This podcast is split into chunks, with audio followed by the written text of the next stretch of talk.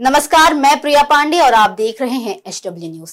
BJP पर देश में अलग अलग संस्थानों में आरएसएस से जुड़े लोगों को नियुक्त करने का आरोप लगता रहा है। अब एक बार फिर से यह आरोप बीजेपी पर लगा है। इस बार यह आरोप कांग्रेस के पूर्व राष्ट्रीय अध्यक्ष राहुल गांधी ने लगाया है। राहुल गांधी ने यूपीएससी का नया मतलब बताया है। उन्होंने यूपीएससी को यूनियन प्रचारक संघ कमीशन कहा है।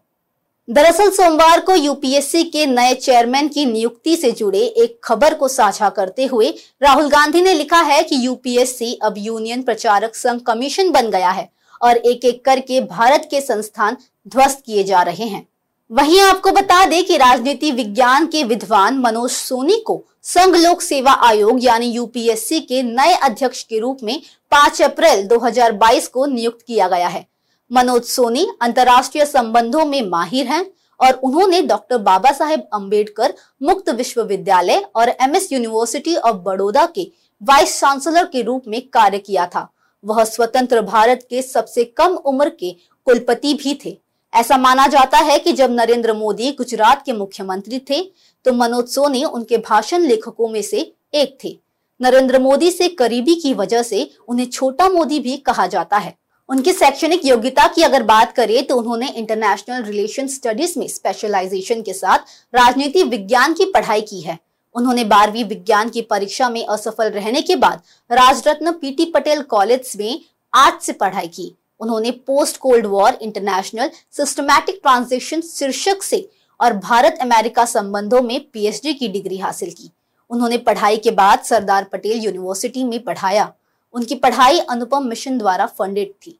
यूपीएससी के मुताबिक उनके शोध को बाद में understanding the global political earthquake शीर्षक से एक किताब के रूप में प्रकाशित किया गया। टाइम्स ऑफ़ इंडिया की रिपोर्ट के मुताबिक एक साधारण पृष्ठभूमि से ताल्लुक रखने वाले सोनी ने मुंबई में अगरबत्ती बेचने से लेकर 2005 में एमएस यूनिवर्सिटी में देश के सबसे कम उम्र के कुलपति बनने तक का सफ़र तय किया है। खबरों के मुताबिक उन्होंने वाइस चांसलर के रूप में आरएसएस और भाजपा के लोगों को यूनिवर्सिटी द्वारा किए गए कई महत्वपूर्ण फैसलों को प्रभावित करने की अनुमति दी। ऐसा कहा जाता है कि in search of third space किताब में सोनी ने हिंदुत्व के नरेटिव के रूप में 2002 गुजरात दंगों को तोड़ मरोड़ कर पेश किया। सोनी बचपन से ही स्वामी नारायण संप्रदाय के अनुपम मिशन से जुड़े हुए थे। जनवरी 2020 में उन्हें निष्कर्म कर्मयोगी की उपाधि दी गई।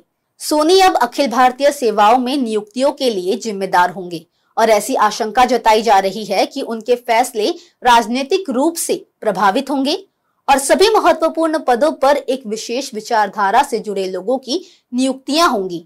तृणमूल कांग्रेस के राज्यसभा सांसद जवाहर सरकार ने सोनी की नियुक्तियों का कड़ा विरोध करते हुए ट्वीट कर कहा है आईएएस, आईपीएस, केंद्रीय सेवा अधिकारियों को चयन करने के लिए अब नफरती हिंदुत्ववादी सन्यासी अब यूपीएससी के प्रमुख होंगे। भगवान भारत को बचाए। आपको बता दें कि मोदी सरकार के कार्यालय में कई दफ़ा केंद्र सरकार पर देश की टॉप संस्थानों में एक खास विचारधारा के लोगों को नियुक्त करने का आरोप लगा है। हाल ही में जेएनयू की कुलपति के रूप में शांति श्री धूलीपुरी की नियुक्ति पर भी सवाल उठे थे। उससे पहले साल 2015 में फ़िल्म और टेलीविज़न अभिनेता गजेंद्र चौहान को पुणे स्थित film and television institute of India की गवर्निंग काउंसिल का अध्यक्ष बनाए जाने के खिलाफ छात्रों ने मोर्चा खोल लिया था। फ़िल्म निर्माता पहलाज निहलानी को सरकार ने सेंसर बोर्ड का अध्यक्ष बना दिया था, जिसका जोरदार विरोध हुआ और आखिरकार सरकार को उन्हें उनके पद से हटाकर प्रसन्न जोशी को सेंसर बोर्ड का अध्यक्ष बनाना पड़ा। इस खबर के लिए सिर्फ़ इतना ही, देश और दुनिया की अन्य खबरों के लिए देखते रहिए एचडब्ल्यू न्यूज़।